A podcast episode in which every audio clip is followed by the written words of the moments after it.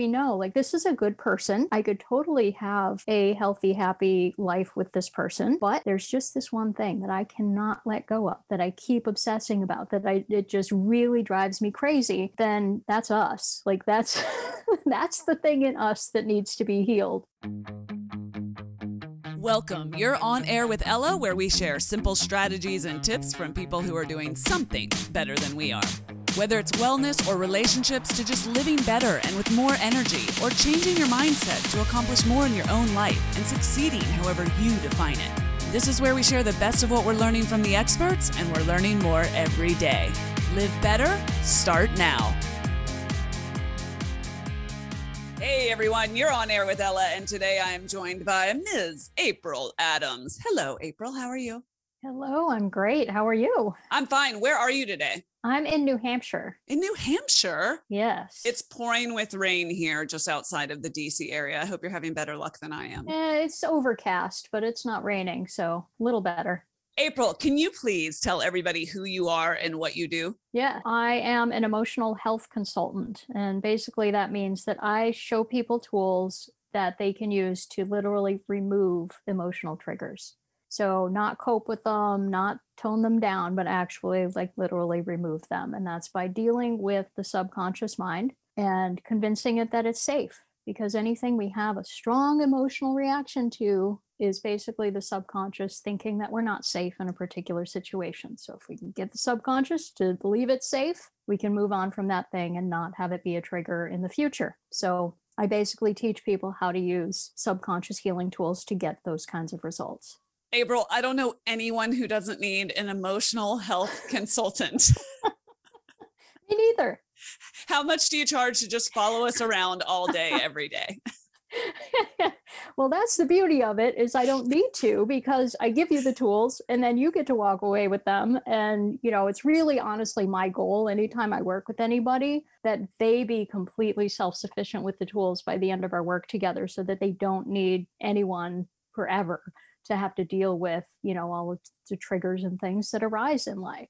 Well, we talk about a lot of different things on this show, April, as you know, and really anything where we can start creating more of the life we want and removing the things that we don't. Like that's literally it. So so we talk about everything from relationships to self-care to how to move our bodies to how to manage our money. Like if it makes our life better i'm here for it. And i want to talk to you today about relationships a topic that we dabble in from time to time with some frequency on the show april. And i really want to talk about with you relationships and how we use them to get our needs met and what might be okay with that and what might not work so well for us in that. Does that that make sense? Yes, yeah. And that's totally up my alley because that's what got me into doing this work in the first place. I was really obsessive myself with needing the honeymoon phase to just go on and on and on forever and becoming devastated whenever it wasn't going the way that I wanted it to. Whenever that constant romance and sex and passion and intensity would start to go downhill, was like the end of the world for me. And I would chase my partner around trying to change them and fix them and get them back to who I wanted them to be. And it wasn't until I figured out I was the common denominator, I was the one in my relationships that had that longing where other people I had had serious relationships didn't. So I was like, oh, this is me. This isn't something wrong with them. I'm the one who has this need or this longing or this obsession and feel like I can't be happy until these needs are being met. So, you know, I know a lot of people suffer with similar things to that. It might not look exactly the same, but that's a big thing for a lot of people. We all have this expectation on our partner to do certain things for us or behave a certain way or to stop doing certain things just to please us and keep us happy and safe and comfortable. And nobody could possibly meet all of our needs all the time. And so it's it's unfair of us to expect that of other people. so that's really what led me into doing the work on myself first and now doing that work with other people.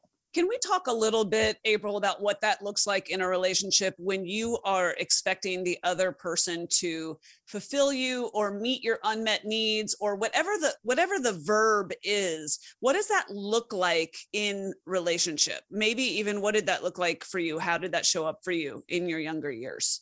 Yeah, I basically would just constantly be, especially with my wife, because the honeymoon phase was so amazing and so perfect. It was like, this is everything. you know, and then when never change. Changed, yeah, when it changed, I just couldn't even believe it. It's like the, what, you know, and so I followed her around constantly going, okay, maybe you need some hormone therapy. Maybe you need like where did your sex drive go? Where why aren't you doing this? Why aren't you doing and i would literally actually like say like why aren't you doing this thing anymore? Why aren't you doing that anymore? I would write letters about what i wanted it to look like again and how much i missed how it used to be and i would never let up. It was just this constant like why aren't you doing this? Why aren't you doing that? How can we fix you? How can we i don't know how she put up with it honestly. That sounds like a lot. Yeah it really was. And i I did it for three straight years, which was extra ridiculous. But April, so many people can relate to what you're saying. So in relationship, and, and I'll say, especially in our younger years, and what I mean by that is we learn through lived experience, obviously. So in in my first very long term committed relationship i remember expecting him to read my mind read my heart know what i needed anticipate my needs fulfill them without being asked. And then when that oddly did not occur i remember feeling gypped which then turned into feeling resentful. And the whole thing imploded. Uh, i mean i can't imagine why.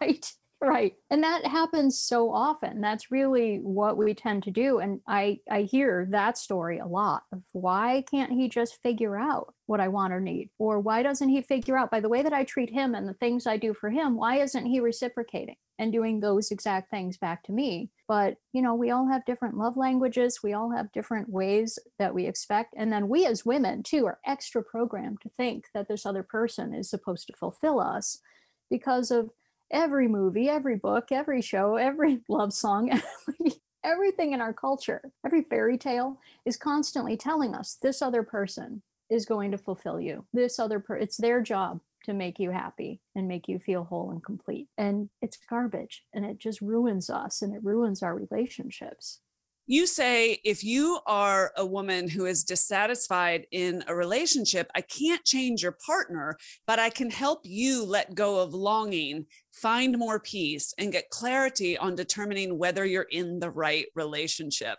That's a lot. Can we talk a bit about how you do that?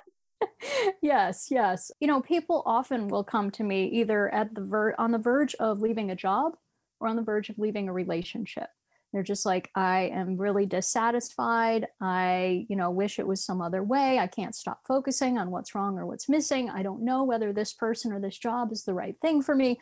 And so, to me, with those kinds of situations, unless they're toxic, if they're toxic or abusive, get out, like leave immediately, do whatever you need to do to, absolutely, you know, like that caveat out of the way. However, if it is not toxic and it's just you're triggered a lot, where you have a particular longing and everything else is fine, but there's just this one part that you cannot let go of, that you can't move past, and you keep obsessing about it. Deal with that, heal that, figure out what the things are in that relationship or that job that are triggering you and troubling you and that you're longing for and are pain points for you. Heal that. And then you can get the perspective to decide does this relationship resonate? Does this job resonate?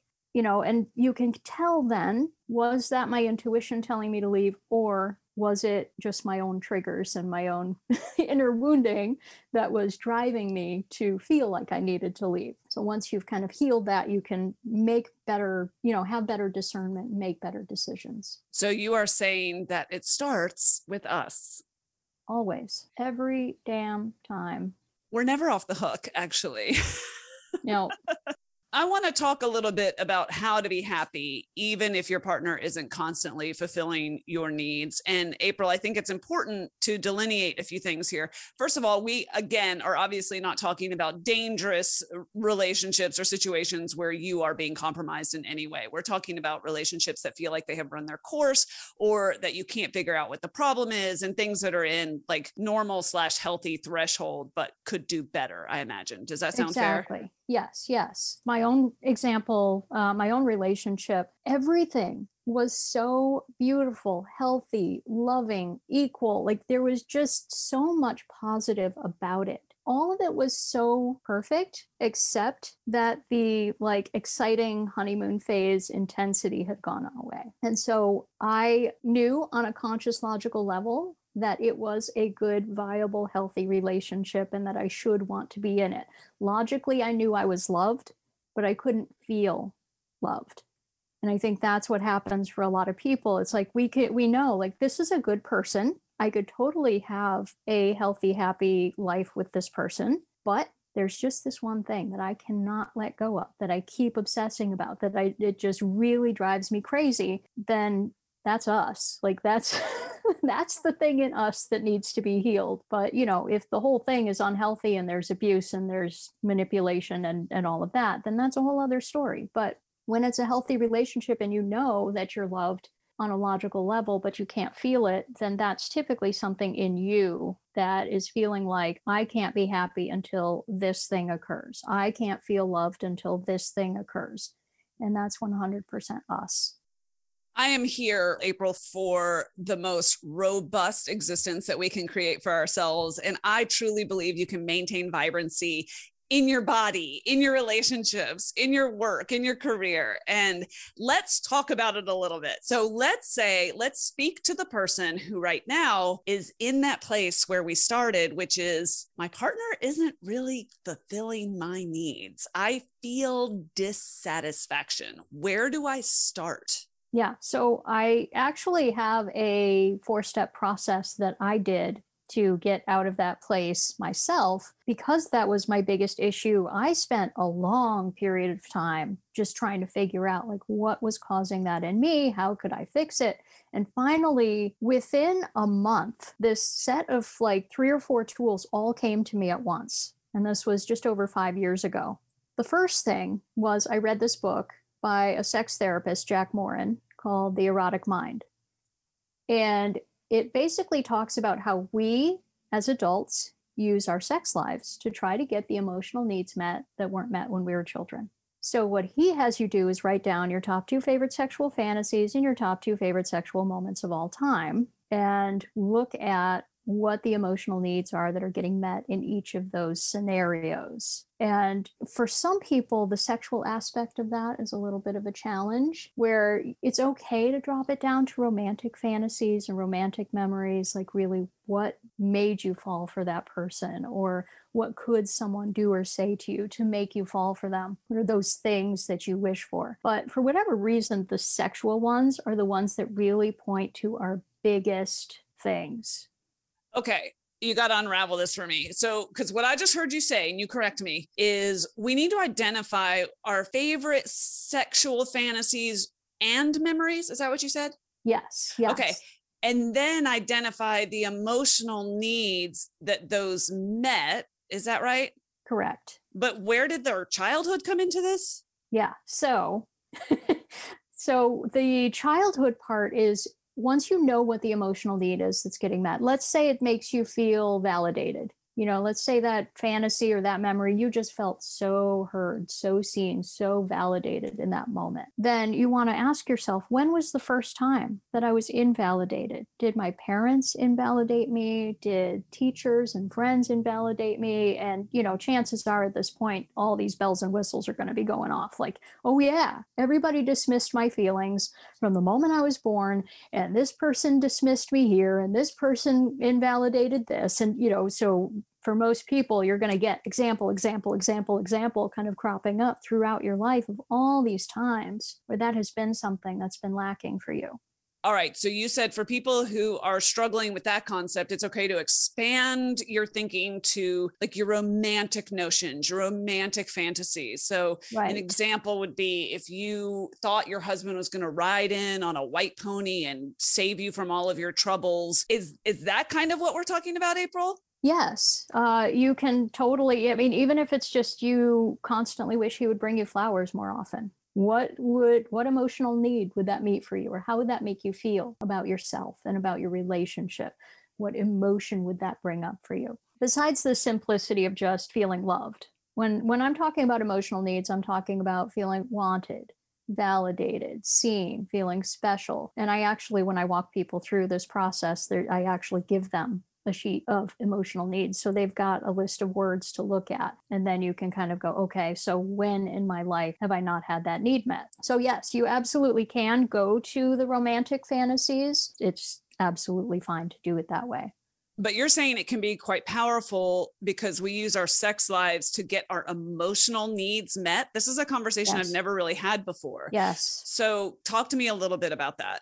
For for me in particular when i did this exercise because i had been you know obsessed about my wife not being a certain way or whatever and i would always like try to puzzle it through and go what is it? What do, what do i want? You know and it was like uh, i want more romance. I want more flirting. I want more spontaneity. I want her to desire me. You know and i would come up with those kinds of things but once i did this exercise both of my fantasies and both of my memories all pointed to the word wanted. And that was the aha moment for me because being wanted was a whole other level of things where I could ask myself, when was the first time I was unwanted? And just this light bulb went off over the top of my head of, oh my gosh, I was an unplanned pregnancy from my conception. From the moment people knew I existed, there was that instant flush of, we don't want this. And so, you know, then I've got all these examples that I can come up with throughout my life of all these times where either I remember feeling unwanted or I can logically assume I probably felt unwanted, even if there's no memory, no uh, emotion associated with that anymore on a conscious level. My subconscious sees that as wound, wound, wound, wound, wound. And then my wife rejecting me as I perceived her to be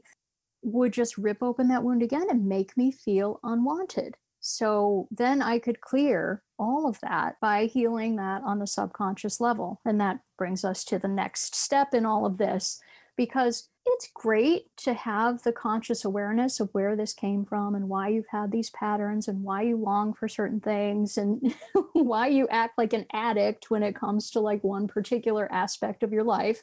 Uh, but that awareness doesn't make it stop. You still are going to have the longing. You're still going to be feeling stuck and having those knee jerk reactions, even if you understand why now. So, healing it on the subconscious level is really the biggest step in all of this. We are all just children's subconsciouses walking around in adult bodies, I think. No doubt. 100% we all are. I have no doubt of that. I definitely want to talk about how we remove that wound or heal that wound on a subconscious level. But first, I want to just do a quick sidebar, if you'll humor me. This sounds to me like something that we could apply. This methodology sounds like something we could apply in any major challenge area in our life. And what I mean by that is relationships, I've said it before, I'll say it again, are like holding a mirror in front of our childhood. right? Yes. Yes. right? And a big fat mirror in front of self at all times. But also, what's coming up for me here is people's relationship with money and where they have subconscious wounds that they don't know and they have subconscious patterns that they don't realize are impacting their ability to build their own personal financial security. And then also people's relationship with their bodies and and food. And I'm just like everything you're saying to me feels like something you could apply to wherever the gaping wound is in your life. Am I going out on a limb here? Nope, that's exactly correct. And in my own example, I realized about a month after I healed this wound about feeling unwanted, I didn't care about being famous anymore. I had wanted to be famous my entire life. How And interesting. Suddenly I was like, that sounds like a pain in the butt. I really don't care at all if I'm ever famous. And I was like, oh, that was about needing everyone to prove they wanted me. It was astonishing. I was just like, oh, holy crap, it healed that too. So I, you know, I actually add in another question because I do, I have a whole workbook process and stuff to help people through doing the sexual fantasy thing and, and all of those questions. But there's a fifth question Besides the two fantasies and two memories, there's a fifth one. What's your overall life fantasy? What do you feel like you can't be happy or can't relax or won't feel fulfilled until you get or achieve? And for some people, that's having a baby or getting engaged or having a successful entrepreneurial business or promotion at work or whatever the next thing is you think you need to fill that hole. How do you think you'll feel? if you achieve that thing or if you get that? What emotional need is that meeting for you? And when in your life have you not had that need met. So, absolutely, it applies to every aspect of life. Whatever we want, it's about the emotion we think that we'll have if we get it. April, let's talk about the how a little bit. So, we're talking about now healing the wound, but on a subconscious level. So, I'm thinking by definition, we can't just do this. Like, we can't just flip a switch. How does this, where does one even begin? Uh huh. Exactly. With the subconscious mind, we really have to kind of pull out all the stops. And it's really all about convincing the subconscious that you're safe. And there's a lot of different methods that people use to do that with. Like you can do hypnosis and EFT and EMDR and all of these different techniques that you can use to access the subconscious and create change on that level. But most of those things require a lot of rounds, a lot of time to really get it in there and get that change to be on a permanent level, much less make sure that you're getting it at its root but there is a technique that combines them all so that they kind of fill in each other's blanks and it's free. So anybody can download these audio tracks for free that literally combine every different proven brain retraining modality into one method. And it's a 10 minute long audio track called PSTEC, Percussive Suggestion Technique. It was created by a clinical hypnotherapist in the UK who literally cures people's eating disorders. It's astonishing. He's he's amazing.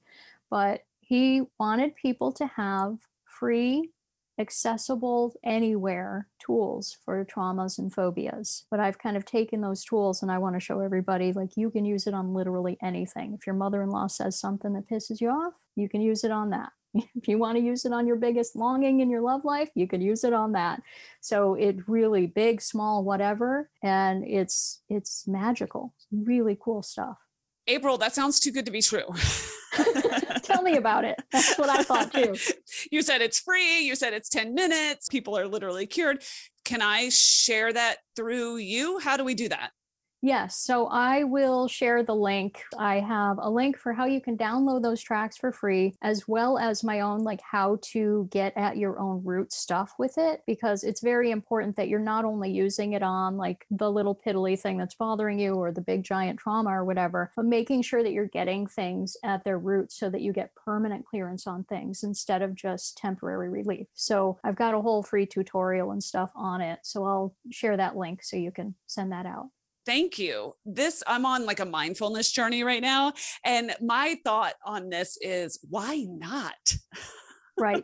Yeah. This Why makes not mindfulness a million times easier because, you know, mindfulness can be this Herculean effort sometimes, catching yourself in the act of thinking a thought or having a feeling or having a reaction, talking yourself down afterward, explaining it away. This actually just heals it on the subconscious level so that you don't have to talk sense to yourself every time it happens. And a lot of times you just stop reacting to it and you get retrained not to loop on those kinds of topics anymore so you don't have to constantly be babysitting your brain anymore. So it's it's phenomenal.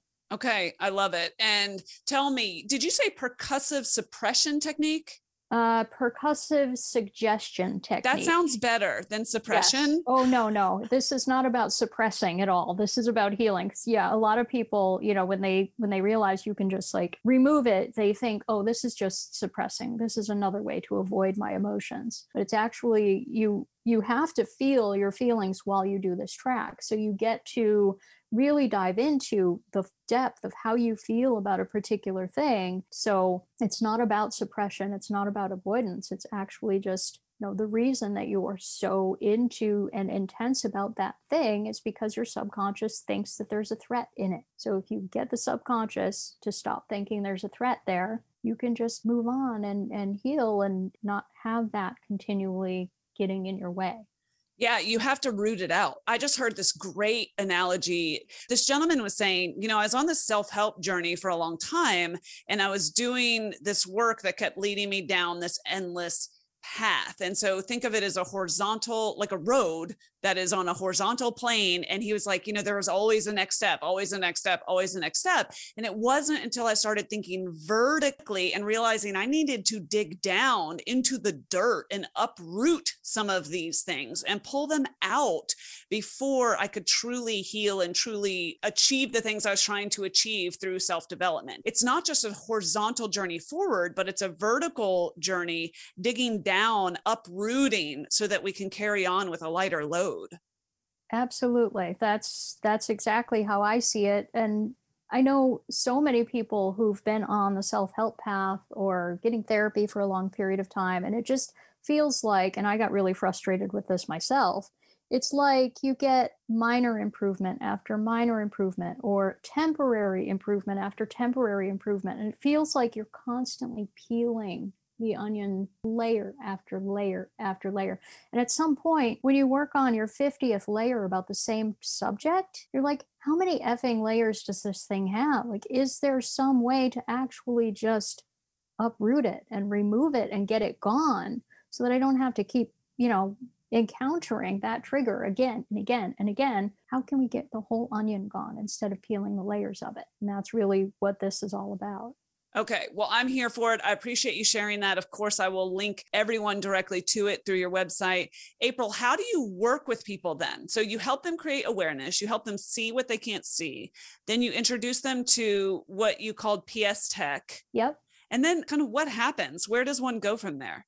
Yeah. because what often happens when I show people, hey, here's these wonderful tools, go use it on your biggest issues. It's easy everybody's like, what, where do I start?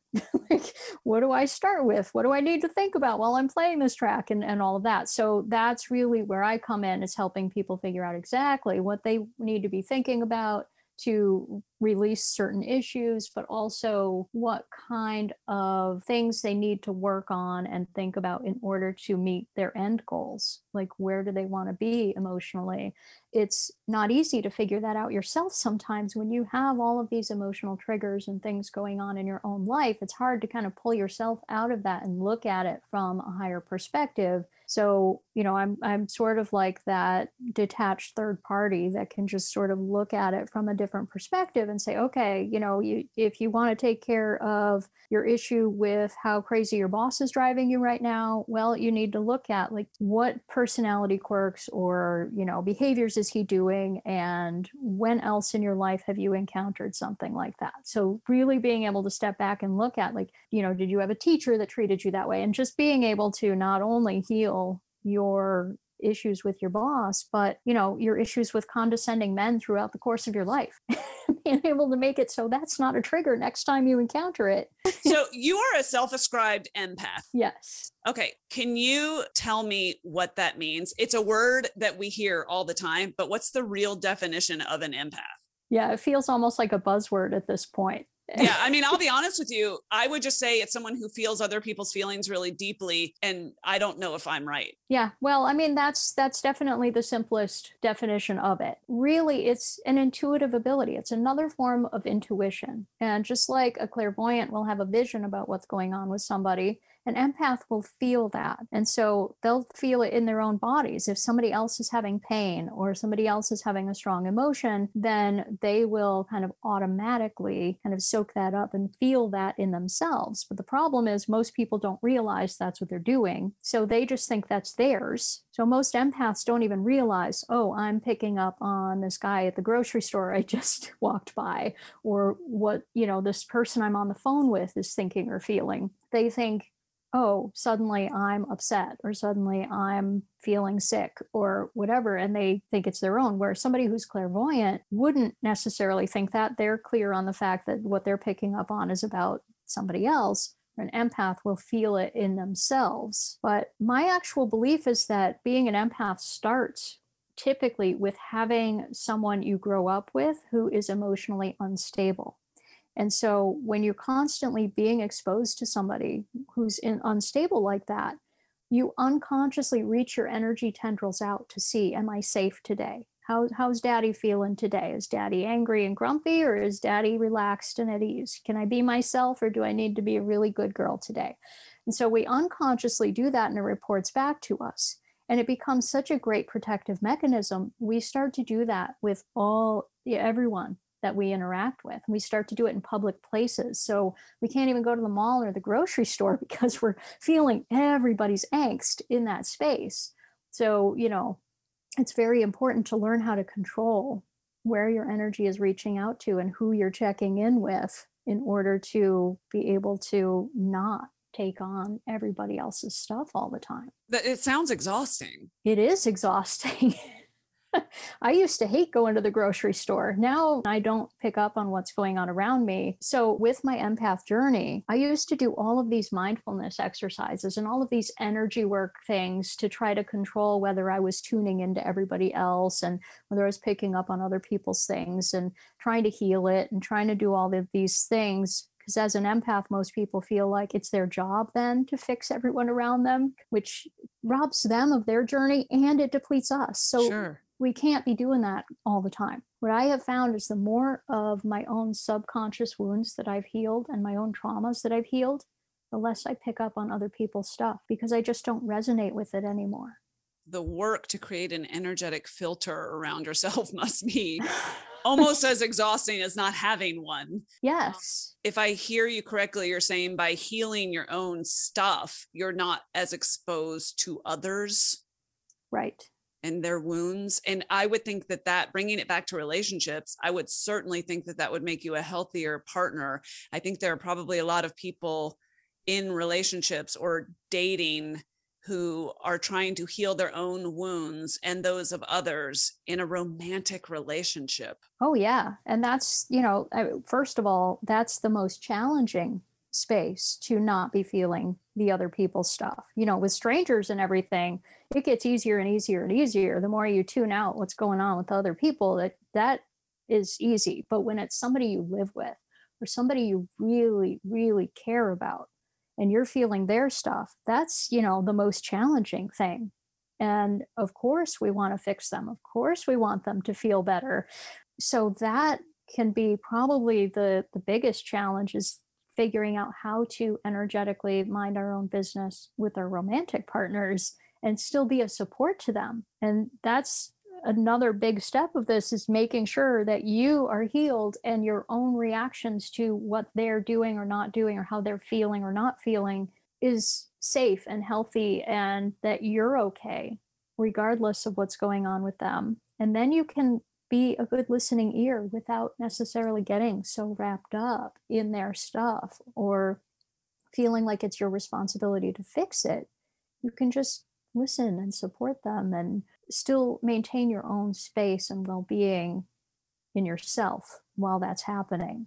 It's just not our job to fix the inner child in the no. person that we're in relationship with.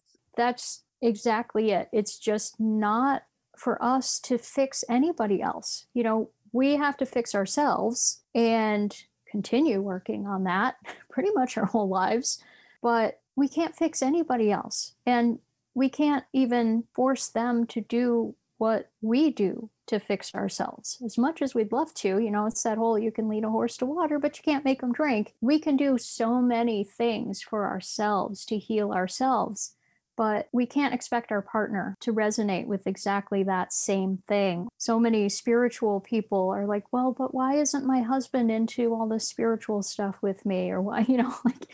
Look, April, I'm just trying to get my husband to do yoga. Is that so wrong?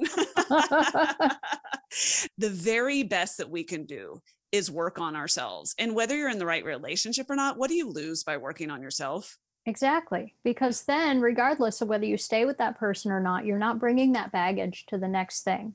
Well, April, thank you for being a part of the path that we can engage in to become that best self. And I appreciate so much this conversation and some of these concepts I've never even really thought about before. So I've really enjoyed this conversation and I can't thank you enough.